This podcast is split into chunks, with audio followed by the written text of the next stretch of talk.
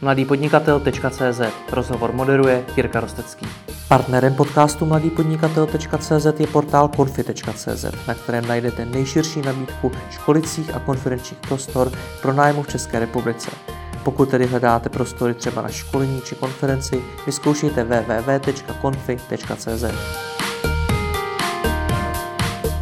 Zakladatelka e-shopu a zakázkového kryčovství Miabela, která vyrábí a prodává svatební a společenské šaty inspirované stylem 50. let, Lenka Ižák. Dobrý den. Dobrý den. 50. léta, to je období po druhé světové válce, začátek mm-hmm. studené války. Kdybyste mohla, chtěla byste v něm žít? A ne, určitě ne. Mně se líbí ta doba, v které žijeme dneska. Myslím si, že je všeobecný blahobyt, máme všechno, co bychom si chtěli nebo a bychom si přáli a myslím si, že bych to neměnila určitě. Přesto vybrala jste si tehdejší hmm. módu. Proč? Hmm. Ta móda byla krásná. Já jsem vlastně předtím, než vůbec vznikla já byla hodně studovala právě dobové fotky a originální střihy právě z 50. nebo 60. let a hodně mě inspirovala právě styl módy a ta krása, která z těch žen nějakým způsobem vyzařovala. Na těch fotkách to těm ženám nesmírně sluší. Nosili šaty nejenom v práci nebo nejenom na společenské události, ale i doma nosili krásné šaty a prostě jim to moc slušelo, takže se mi to strašně líbí.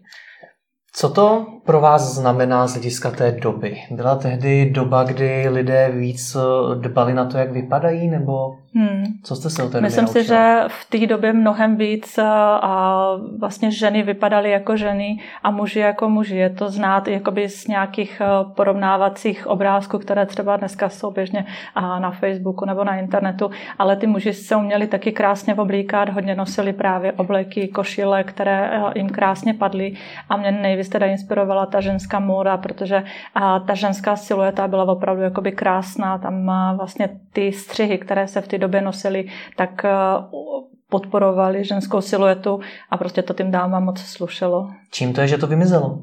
A možná pohodlnosti, možná a prostě módní trendy a jakoby prestižní módní značky, a které udávají trendy, vlastně upouští od těch klasických střihů a je asi tady to největší důvod, proč to vymizelo a myslím si, že je to velká škoda. Hmm. Vy se zaměřujete primárně na tu dámskou módu nebo jenom na tu jenom dámskou, dámskou zatím. módu. Hmm. Čím se tedy vyznačuje? Tak ty střihy, které my děláme nebo kterými je Mia byla známa, to jsou právě retrostřihy. A ten retrostřih dámských šatů je charakteristický tím, že má širokou sukni, říká mm-hmm. se tomu kolová sukně, a takže jakoby je tam poctivý podíl materiálu na ty sukni, opravdu je to široký kolo a je hezky zvýrazněný a pas a uši vlastně živůtek nebo ta vrchní část šatu. To je takový jakoby základ toho retrostřihu šatu, a vlastně, který je daný. Ještě něčím dalším se vyznačuje? Hodně se vyznačuje materiálama a hodně jsou vlastně používaný jakoby vzory puntíky nebo kostky nebo proužky, květiny. Je to takový hodně barevný, bych řekla. Málo kdy jsou ty šaty jednobarevný, většinou to má nějaký zajímavé prvky a vlastně z nejvíc puntíky, kostky nebo ty proužky. Hmm.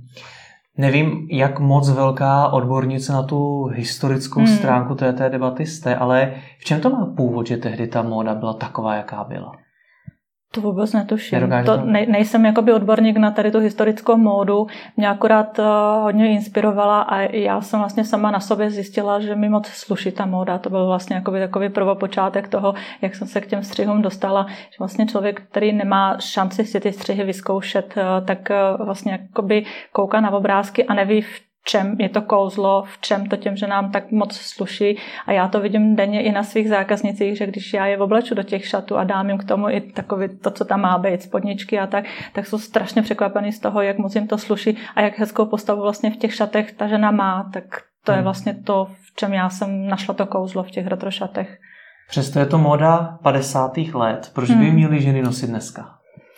To jakoby není moda 50. let. Já bych řekla, že ta moda vychází ze základních střihů. To jsou střihy, které fungují už právě těch 50 let a jsou aktuální i dnes. Není to tak, že to jsou dobové šaty, které vlastně teď nějakým způsobem se vrátily, ale je to jakoby základní střih šatů, který já bych řekla, že fungoval před 50 lety a funguje i dnes, protože opravdu to je to základ. To je jakoby gro krajčoviny, ty základní střihy, hmm. které používal jak Christian Dior, tak prostě všichni tady ty známy a, a módní návrháři a fungují ty střihy dodnes.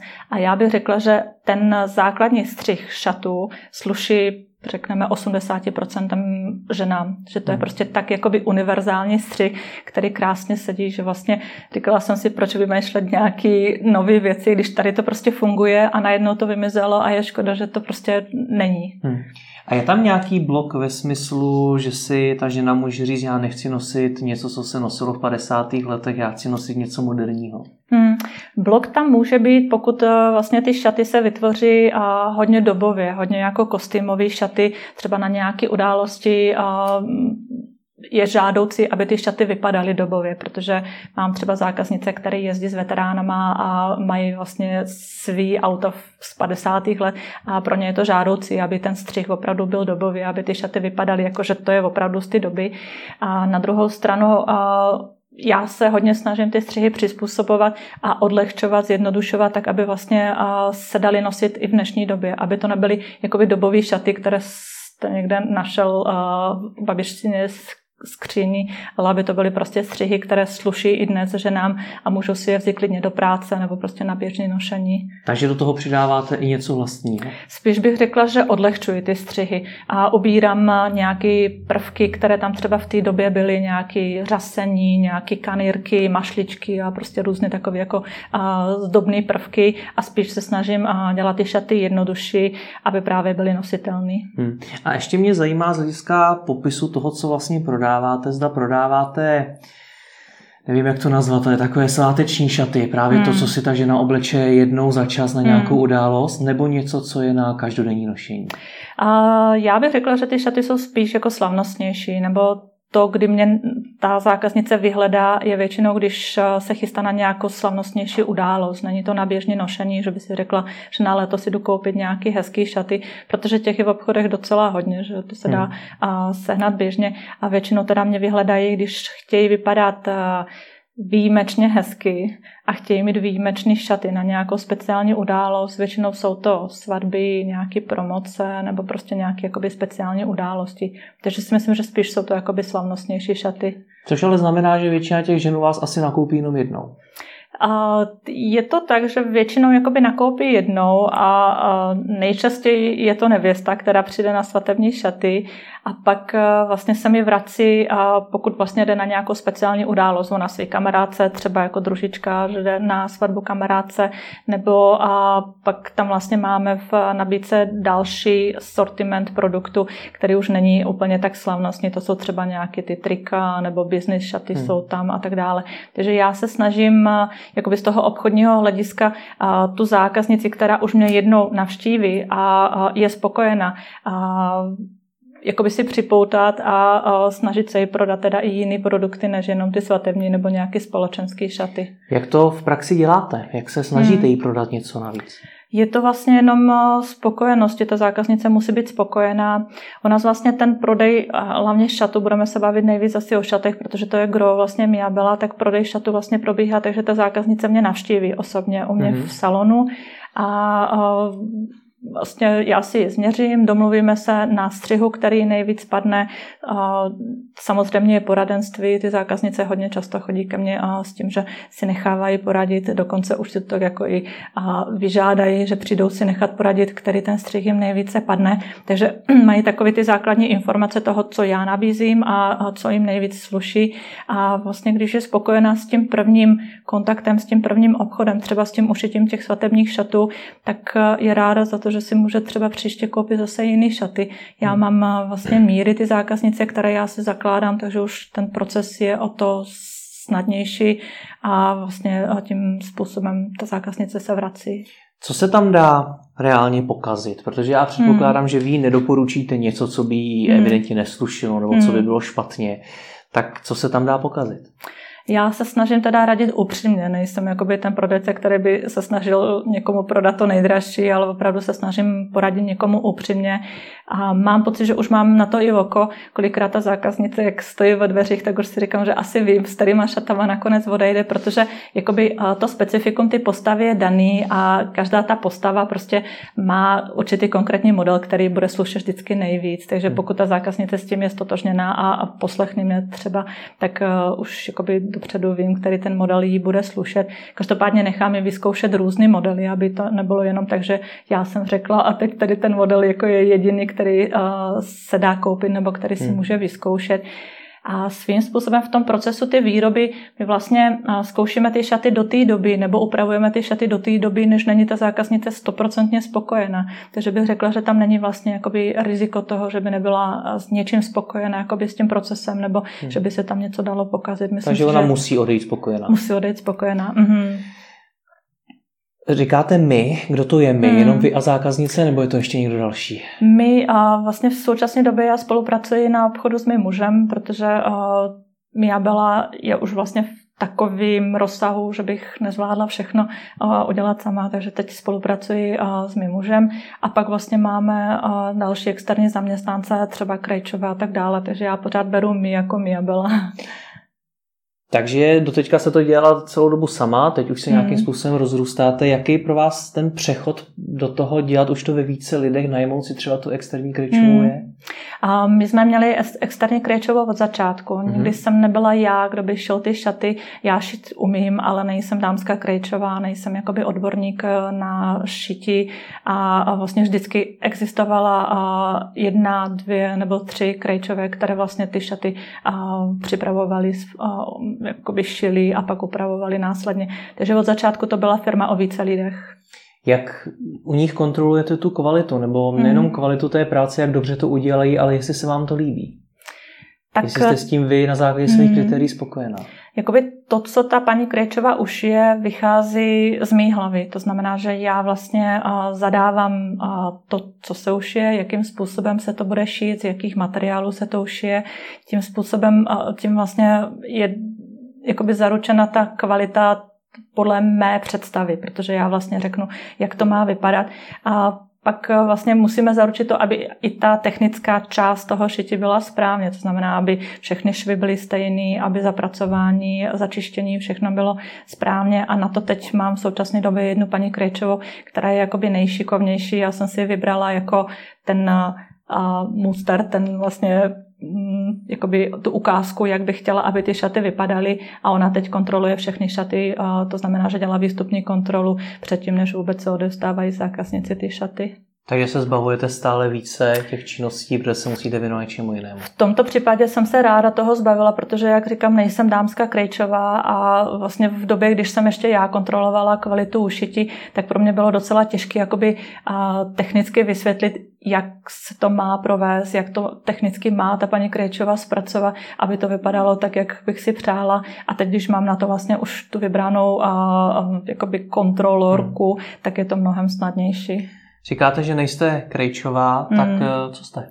Já jsem vlastně od začátku obchodník, já Aha. miluji obchod, já ráda dělám obchod vlastně od začátku. Jsem Předtím jste pracovala v korporaci? V korporaci jsem pracovala od začátku vlastně na pozicích obchodníka a svým způsobem i to Mia Bela beru jako obchod, že vlastně není to jako, uh, jak bych řekla, uh, neberu to z ty stránky ty krejčovy, ale spíš ty stránky obchodu. Já se pořád na to koukám, jak prodat prostě ty šaty těm zákaznicím, jak se jim přiblížit, jak prostě nabídnout to, co oni by si přáli.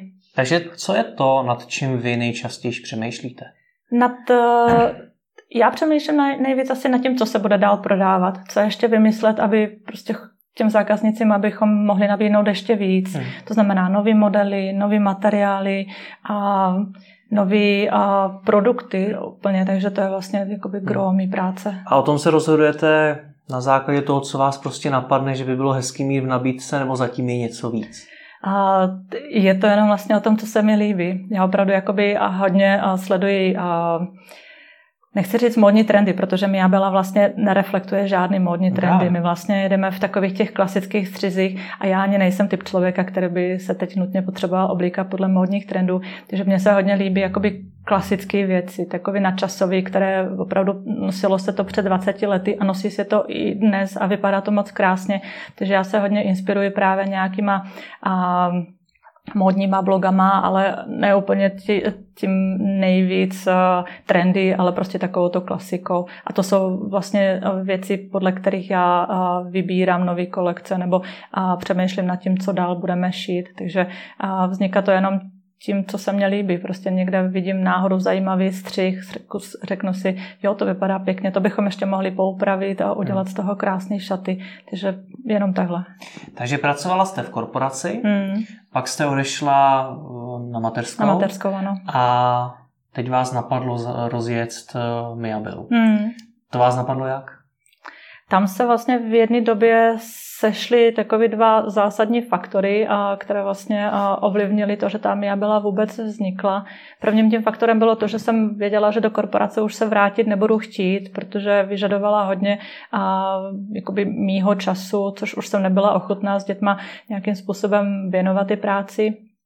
No a druhým eh, velkým faktorem bylo to, že eh, jsme se s mým mužem, tenkrát ještě přítelem, domluvili, že se vezmeme a hledala jsem pro sebe svatební šaty a zjistila jsem, že vlastně nechci vůbec klasicky svatební šaty, které ty pučovny nabízí, takové ty šaty na princeznu, ale chtěla jsem něco zajímavého, originálního, odlehčeného a zjistila jsem, že vlastně nejvíc mi imponují, imponují právě krátké svatební šaty.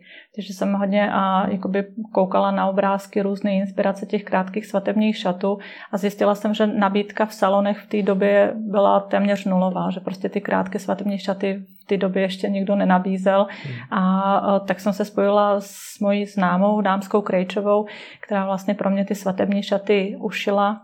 A to bylo poprvé, když jsem vlastně ty retro šaty měla na sobě a byla jsem absolutně překvapená z toho, jak hezky ten střih vlastně vypadá na, na postavě, jak prostě ta žena vypadá hezky v těch šatech, tak to bylo jakoby první kontakt nebo první ten pocit, když jsem ty šaty měla na sobě se spodničkou, se vším. Pak jsem si pořídila pár dalších retrošatů a opravdu jsem byla jakoby spokojená s tím, jak ty šaty na postavě vypadají. A to byl takový impuls, právě jak jsem přemýšlela, co dál, tak jsme si říkali, proč ty šaty nezačít vyrábět proč vlastně neskusit nabízet tento typ šatů a nějakých lehkých, jednoduchých, puntikatých prostě šatů. Začali jsme úplně s tím nejzákladnějším, prostě obyčejný bavlněný letní šaty. To byl jakoby začátek toho, co se a, nějakým způsobem vyrobilo, nebo a ta mini kolekce, která vznikla jako první. No a posléze se to nějakým způsobem nabalovalo, protože přišla zima, tak jsme potřebovali nějaký zimnější modely, nejenom hmm. ty letní. Pak zase přišlo jaro a začaly se ozývat nevěsty, jestli jestli třeba nějaké šaty nebudou a i ve svatebním bílým, takže takhle postupem času se to jako rozjíždělo. Ale vlastně jako začátek Miabely byl jenom souhra těch dvou událostí, že jsem prostě říkala, že do korporátu už nechci a, a právě ten jakoby kontakt s tím retrostřihem šatu. Říkala jste, že jste obchodnice, takže hmm. si umím docela dobře představit to, že jste na začátku se hodně zajímala o ty čísla? Hodně jste propočítávali, jestli ten biznis vůbec bude fungovat? To právě ne, to ne? právě ne, protože na začátku je to hrozně těžké jakoby posoudit, jestli vůbec ten zájem bude, zvlášť u těch krátkých eh, svatebních šatů, tím, že vlastně nebyli v půjčovnách, tak jsem eh, si byla jistá, že ten zájem nebude ohromný, že ten zájem bude nejspíš malý. A na druhou stranu, jako určitý pravidla marketingu jsem znala už v té době a říkala jsem si, proč jakoby nabízet něco masově, to, co nabízí všichni, raději půjdeme do nějakého long tail produktu, který nenabízí třeba nikdo a budeme ho mít jenom my a možná se najde na na trhu, já nevím, 1-2% zákaznic, které právě budou mít zájem o ten long tail produkt, takže my jsme vlastně šli tou cestou nabízet něco, co jakoby nikdo nemá a tam je hrozně těžké jako posoudit, jaký úspěch to bude mít, nebo jestli hmm. vůbec jako, protože to nemá žádná konkurence, takže se nemůžete podívat na nějaký úspěch toho, jak to už někomu šlape, takže jdete na čistý pole a vlastně zkoušíte to. Takže neměla jsem vlastně žádný nějaký propočty, prostě jsme to vyzkoušeli. Ani takový ty propočty ve stylu musím prodat tolik šatů, abych se tím hmm. uživila, ani to nebylo? Na začátku to nebyla nutnost, protože uh, domluvili jsme se uh, s mým mužem, že uh, vlastně já bylo budu vést já a on zůstane v původním zaměstnání, které měl, takže neměli jsme tu nutnost jakoby na začátku řešit nějaký uh, extrémní čísla. Kdyby náhodou já byla nefungovala, tak ještě pořád on měl to zaměstnání, které by nás nějakou dobu uživilo, takže nebylo to úplně jako podmínka, aby tam já byla na začátku vydělávala. Každopádně dali jsme si takový docela šibeniční termín tři měsíce, že kdyby do třech měsíců to jako žádný peníze nevydělávalo, tak to zavřeme. To byl takový jako... Dodrželi jste ty tři A ono to bylo nejhorší, že vlastně my bylo jsme pustili někdy v srpnu a, a v prosinci už vlastně doběhly ty tři měsíce a to byla absolutně mimo sezóna na všechno, a zvlášť na prodej nějakých letních šatů, takže to byl takový jako hodně náročný a, termín, který jsme si dali, ale zjistili jsme, že vlastně ten zájem byl i mimo sezónu, tak jsme si říkali, jo, tak v sezóně možná se toho bude prodávat ještě víc. Takže to na začátku nesplnilo vaše očekávání, prodávalo se to méně, než jste chtěli, ale cítili jste, že ta hlavní sezóna teprve přijde. Tak, přesně tak. Hmm. My jsme vlastně až posléze pochopili, že vlastně na tady ty produkty nějaká sezonost musí být, že vlastně jako po létě nejspíš nikdo nebude kupovat letní šaty, že jo, nějaký ty zimní kolekce vznikaly pomalu, že nebyla ta nabídka nějak extra velká a zajímavá, takže jsme si říkali, že asi do toho musíme zapojit trošku i rozum, nejenom to jako, že tři měsíce a pak to zavíráme, takže jsme tomu dali ještě chvíli, chvíli šanci a mhm. pak se vlastně ten obchod rozjel víc. Zpátky k tomu ale, že jste obchodnice, jak jste přemýšlela s cenou? Tu cenu, vlastně u nás ta cena je docela snadná na skalkulování, protože si vlastně spočítáte vstupy, kolik stojí materiál na šaty, kolik stojí práce švadaný a pak další nějaké drobnosti, zipy, nitě a tak dále. A marketing jsme moc do, do toho nepočítali, protože my jsme jakoby ze začátku do toho nechtěli investovat nějaké extrémní peníze. Tam já byla vlastně běží, a řekla bych, vlastně postupně, tak jak se vydělávaly nějaké peníze, tak se do toho vkládali, ale nebylo to tak, že bychom teď chtěli 50 tisíc investovat do nějakého marketingu. Takže nějak marketingové náklady jsme tam měli minimálně spočítaný, nějaký prostě poštovný, dopravný a pak jsme si řekli, že chtěli bychom vydělat na jedních šatech tolik a tolik a tak jsme tu cenu spočítali. S tím, že a jsme si říkali, že prostě není závazná, není fixní a když to po dvou měsících prostě nebude ta správná cena, tak ji ponížíme nebo povýšíme. Takže hmm. bylo to takové jako na začátku jenom nástřel a já bych řekla, že ta cena vlastně je pořád stejná od začátku. Takže se vám povedla nastavit taková neměli, cena, že no, jste s ní spokojení? Neměnili jsme tu cenu vlastně ani po nějaké době, zůstávají stejné ty ceny. Už co já si pamatuju, tak vlastně čtyři roky stejné jsou ty ceny. Hmm. Jakou tam máte marži? Jak na kterých produktech? Tam, kde vlastně je naše přidaná hodnota větší, to znamená, že ty šaty jsou složitější, vyžadují více zkoušek, více úprav a tak dále, tak ta marže je vyšší, tam to jde až řekla bych kolem 40%. A pak jsou produkty, které jsou snadné, třeba nějaký bambusový trika na ušití nebo doplňky a tam je to kolem 20-30%. Takže jak který sortiment. Hmm. Vy jste to měli jednodušší o to, že už od začátku to vyráběl někdo, koho jste platili. Ano. Hodně podnikatelů si to na začátku vyrábí samo. Hmm. Doporučujete jim dát tam nějakou přirážku teda k tomu, nebo měla hmm. jste pro nějakou radu z hlediska toho stanovování ceny?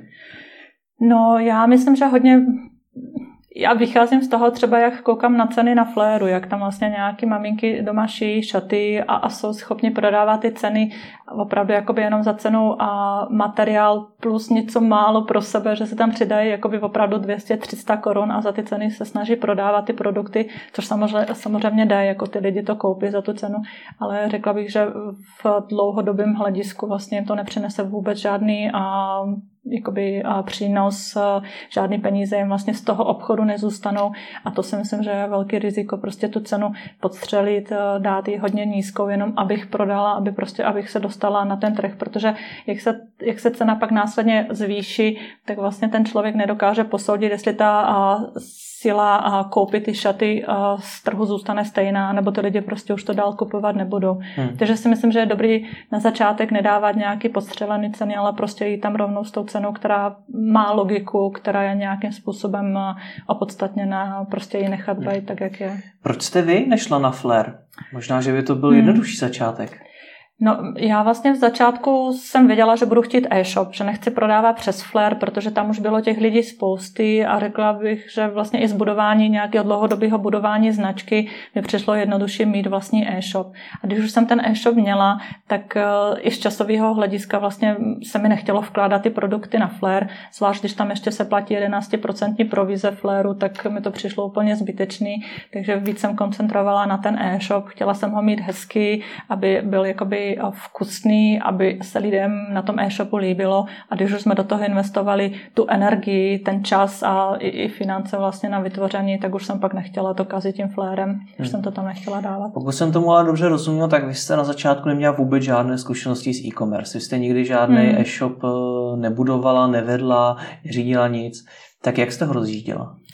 My jsme vlastně uh, předtím, než vůbec uh, jsem se pustila do podnikání, tak jsem hodně, hodně studovala hlavně webtrh. Nevím proč, ale mm-hmm. to byl pro mě jakoby, jakoby uh, zásadní zdroj informací.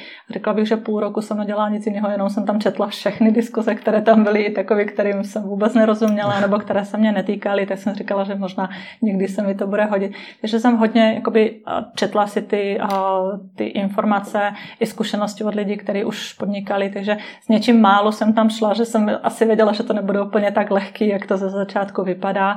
A, a říkala jsem si, prostě to nějakým způsobem vyzkoušíme. Ale zkušenosti jakoby s e-commerce jsem neměla vůbec žádný předtím. Hmm. Jak jste rozjíždili ten samotný web? Já co si pamatuju, ono už je to docela dlouho, ale vlastně spustily se webové stránky a věděla jsem, že budu chtít eh, eh, fungovat na Facebooku, protože v té době právě z toho webtrhu, z těch informací jsem nějak eh, věděla, že ten Facebook je jakoby dobrý zdroj marketingu právě na módu, na fashion a na nějakou jakoby výrobu vlastních věcí. Takže jsme vlastně začali fungovat na Facebooku, jsme založili jakoby firemní profil na Facebooku a pamatuju si, že jsme tam možná párkrát propagovali při příspěvky, nebo jsme tam dali jakoby sběr fanoušku, nebo já nevím, ale všechno hodně jako laicky, že jsme prostě do toho dali 200-300 korun. A ona tam já byla Řekla bych, že opravdu ta křivka ty Mihabily je takhle plynula, že prostě to není jako nějaký velký skok, do kterého vlastně my jsme investovali hodně peněz, ale prostě takhle pomalu i ty lidi tam nabíhali krůček po krůčku a prostě jakoby se to nějakým způsobem vyvíjelo. Jak jste ale rozjížděli ten web po té technické stránce, protože mm většina těch lidí na tom fléru, ale samozřejmě i mimo něj, nebude vědět, jak rozjet e-shop. Tak jak hmm. jste ho rozjížděli?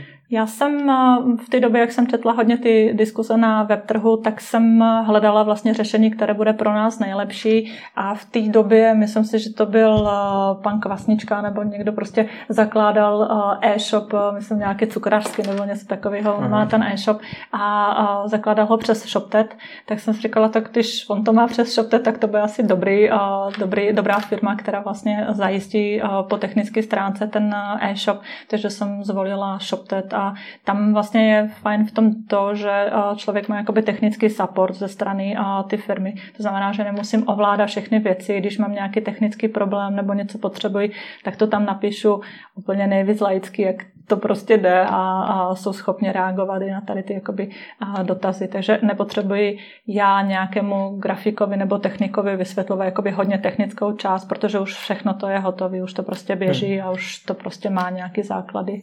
Ono to ale není jenom o tom, vy to, hmm. třeba když prodáváte módu, tak je to hodně závisí na kvalitě fotek. Hmm. Jak eh, jste se popasovali s tímhle?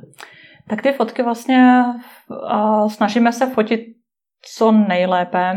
Na druhou stranu já jsem zjistila, že pokud já cokoliv vyfotím u nás v salonu na figurině mobilem, hmm. tak to má větší úspěch na Facebooku, než když to vyfotíme někde na modelce hezky Opravdu? nastylovaný hmm. a upravený. Opravdu jakoby a takhle to funguje, protože ty lidi a, to vidí, že to je opravdu tak jako a, tak amatérsky, že se s tím stotožní, že jo, ta paní to tam fotila, ale v tom salonu, oni to tam opravdu jako vyrobili. A když já to nafotím hezky na modelce, která je upravená, nastylovaná, hezky prostředí, a tak, tak ta fotka působí trošku uměle, že už to není tak jakoby uh, uchopitelný pro ty lidi, si myslím. Hmm. Takže opravdu jakoby nám fungují fotky, které vůbec nejsou profesionální a mnohem lépe teda uh, jsou ty fotky uh, jako od lidí přijaty, když uh, tam je trošičku ten náznak uh, ty, toho amatér amatérského pojetí ty fotky. Na hmm. druhou stranu na e-shop se snažím vkládat jako hezké fotky. Prošlo by vám to dát ty amatérské fotky i na ten e-shop? Ono jich tam polovina určitě je, takhle těch hmm. fotek focených mobilem. Opravdu jakoby a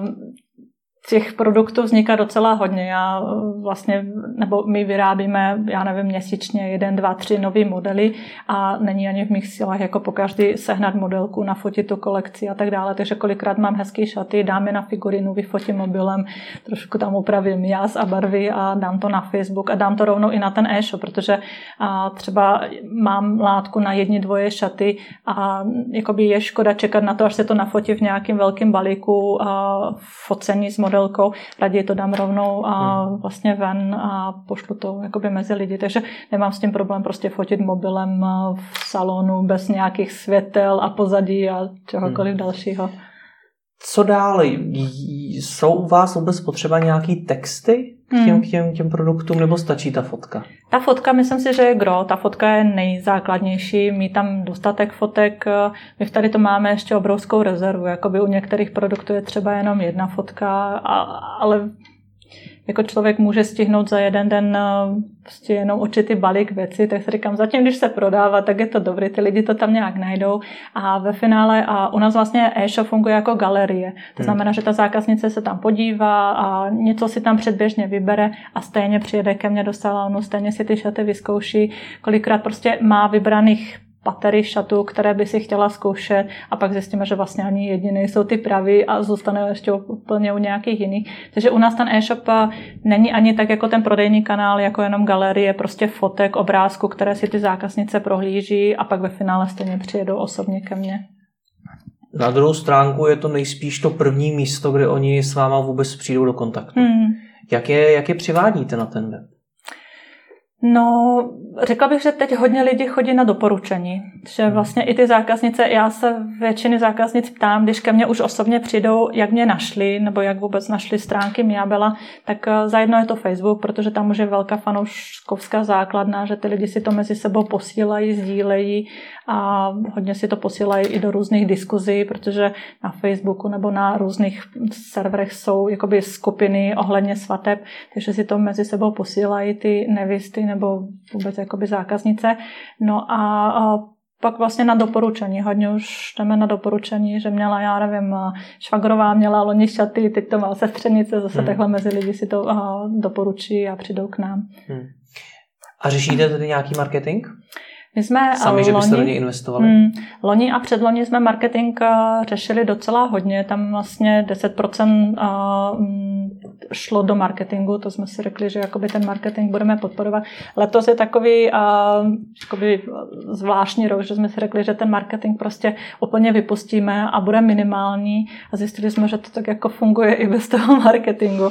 Takže my jsme vypustili veškeré výstavy, které jsme měli a Facebook jsme stáhli na pět pětinu toho, co bylo loni, že jsme tam už prostě nepouštěli žádné kampaně a nějak to prostě běží dál i bez marketingu.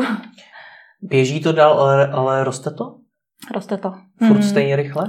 A roste to. Letošní rok eh, vlastně už teď je a, eh, jakoby v číslech, které jsme dosáhli loni. To znamená, že letošní rok bude trošičku lepší. Nám teď už za chvilinku poběží taková ta mimo sezóna, zase ten, ten podzim, takže už ty obraty nebudou tak výrazně stoupat, jak vlastně na začátku roku nebo na jaře, ale určitě budou lepší čísla letos, než byly loni, i přesto, že ten marketing jsme takhle minimalizovali, jsme ho hmm. stáhli. Takže my jsme vlastně do marketingu jsme investovali proto, aby lidi o nás věděli. A letos na jaře jsme si řekli, že si myslíme, že uno, už o nás jakoby ví hodně lidí, že už prostě se o tom mluví, že si to jako mezi sebou posílají, že jsme to jakoby zjišťovali, že opravdu jako na to doporučení chodí polovina zákaznic, tak jsme si řekli, zkusíme vypnout ty marketingy a prostě to nechat běžet tak, jak to je a možná to bude fungovat. Kdyby to nefungovalo, tak je pustíme samozřejmě. No ale chodí tolik lidí, že vlastně bychom víc ani nezvládli ušít šatu, takže jsme to prostě nechali takhle vyplit. Na druhou stranu lidé ví i o Alze, ví o Zutu, hmm. ví o spoustě e-shopech hmm. a stejně ty e-shopy neustále investují do marketingu hmm. obrovské sumy. My kdybychom teď investovali třeba tolik, kolik jsme investovali loni, tak si myslím, že bychom už nestíhali šít, že my jsme jakoby limitovaný kapacitou. Třeba Alza asi nemá žádný hmm. limit, co se týče kapacity vyřízení objednávek. U nás tím, že vlastně ty produkty vyrábíme, tak jsme limitovaný kapacitou, vlastně množstvím švadlen a tím pádem vlastně ani není žádoucí, aby to nějak rostlo a mm, jakoby hodně rychle. Potřebujeme ten růst opravdu plynulý, abychom zvládali vlastně vyřídit všechny objednávky. Nejhorší vlastně, co se může nám stát, je nestihnout termín. Takže hmm. tím, že vlastně jsou to šaty na speciální události, tak pro mě ten eh, termín, ty události je to gro, to závazný, co musíme dodržet a pokud bychom náhodou začali nestíhat ty termíny, tak to by mohlo položit celý ten obchod. Takže my musíme jít pomalu a zjistili jsme, že i přesto, že vypneme ty kampaně, tak prostě ten nárůst tam pořád je, tak vlastně to takhle stačí. Nebo můžete najmout víc švadlen? To bychom mohli, ale je to strašně těžké v dnešní době jako najít kvalitní švadlenu, která má chuť a má kapacitu na šití, je hrozně těžký. Vlastně na ty naše produkty, nebo vlastně na Miabela, máme certifikát, že se jedná o regionální produkt. Máme takové logo, že je to regionální produkt zápraží a tím pádem vlastně hledám švadlenky jenom v našem okolí, to znamená v okolí Praha, Praha západ nebo Praha východ a, a ten region a je strašně těžké jakoby najít další schopní lidi, kteří by chtěli šít a kteří by chtěli šít tím naším způsobem, že prostě já řeknu, co se bude šít a ta švadlenka to prostě udělá přesně podle mých požadavků, tak to je docela náročný. Teď máme stabilní tým a pokud by se našli další švadlenky, tak já budu prostě přidávat další kolekce, třeba věci a, a tím pádem vlastně si jakoby vykryjeme tu kapacitu, ale zatím prostě hmm. nejsme v té fázi. A co chcete teda víc? Firmu, kde budou švadlenky šít tak, jak vy hmm. řeknete, anebo firmu, která bude třeba třikrát, čtyřikrát tak velká a bude prostě generovat mnohem víc peněz? Hmm. Já bych řekla, že bych chtěla si to, aby, abychom měli vlastně krejčovskou dílnu, v které ty produkty se budou vyrábět. Kdybychom měli vlastně dílnu, tak samozřejmě jsme schopni a, jakoby zefektivnit práci těch švadlenek a šít mnohem rychleji. Teď je to trošičku náročnější na logistiku, na odevzdávání práce, vyzvedávání práce a tak dále. Ale jakoby Mým snem je mít tu krajčovskou dílnu a nemít ty obraty třikrát větší. Není to jakoby cíl. Na, u nás je důležité, aby nás to uživilo. Jak jsem říkala, pracujeme na Miabele s mým mužem a, a to je podmínka, aby nás to živilo a nechci jako jít na nějaké velké čísla. Mě to hlavně musí bavit, protože většina obchodu jde přeze mě. To znamená, že ty zákaznice se potkávají hlavně se mnou a já vlastně ani nemám kapacitu, abych se potkala vlastně s třikrát větším množstvím zákaznic. Už by to bylo na úkor asi kvality, na úkor času a možná i mýho zdraví. Takže pořád je to jakoby založený na mě a, a nemáme ambice jakoby být třikrát větší firma. Takže dneska jste na maximu? Z toho, co ne, říkáte, ne. to v podstatě vyznívá. Mm, nejsme na maximu, na maximálním maximu. Kdyby se nám povedlo sehnat eh, třeba ještě dvě šikovné eh, švadlenky, tak ještě jsme schopni jakoby pojmout víc zakázek, ale jsme limitovaní vlastně tím množstvím těch švadlenek. Ne mojí kapacitou, ale kapacitou těch švadlenek. Hmm. A ty čísla, která máte dneska, ty jsou teda jaká? Jaký máte obrat?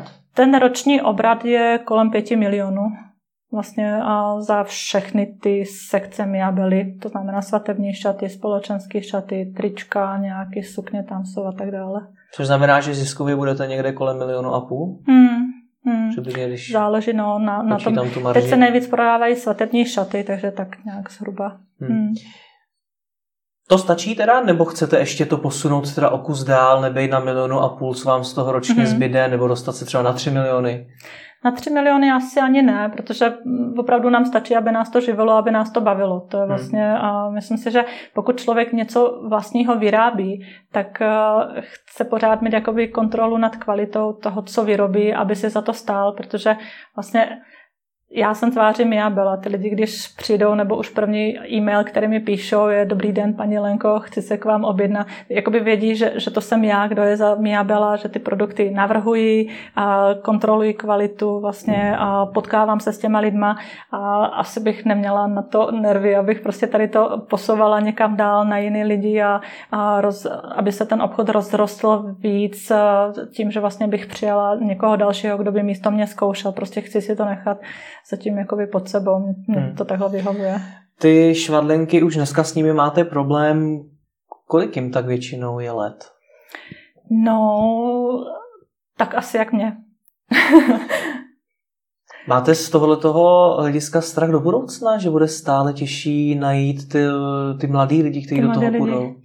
Ono tím, že já byla běží čtvrtým rokem a ty švadlenky jsou zhruba v mém věku, tak ještě minimálně 10 let, eh, hmm. alespoň ten tým základní, který máme a s kterým jsme spokojeni a myslím si, že i oni s náma jsou spokojeni, tak eh, zatím jakoby obavu nemám a to, co bude třeba za 10-15 let, tak to už je tak jakoby daleká budoucnost, že si myslím, že i vlastně ten náš obchod bude úplně v jiné fázi, třeba už budeme mít kréčovskou dílnu, kde už budeme mít dalších pět lidí navíc a, a bude to jako stabilnější, než je to teď. Co pro vás znamená ta cesta za tou krejčovskou dílnou? Znamená to, hmm. já nevím, vzít do toho už třeba cizí kapitál, protože hmm. to bude velká investice, nebo co to pro vás znamená? To bychom strašně neradi, jako by brali vůbec eh, nějaké půjčky nebo nějaké uh, uh, vlastně peníze od investorů. Opravdu chceme budovat tu Miabelu postupně, krok po kroku, takže to znamená vydělat ty peníze na krejčovskou dílnu a odhodlat se k tomu.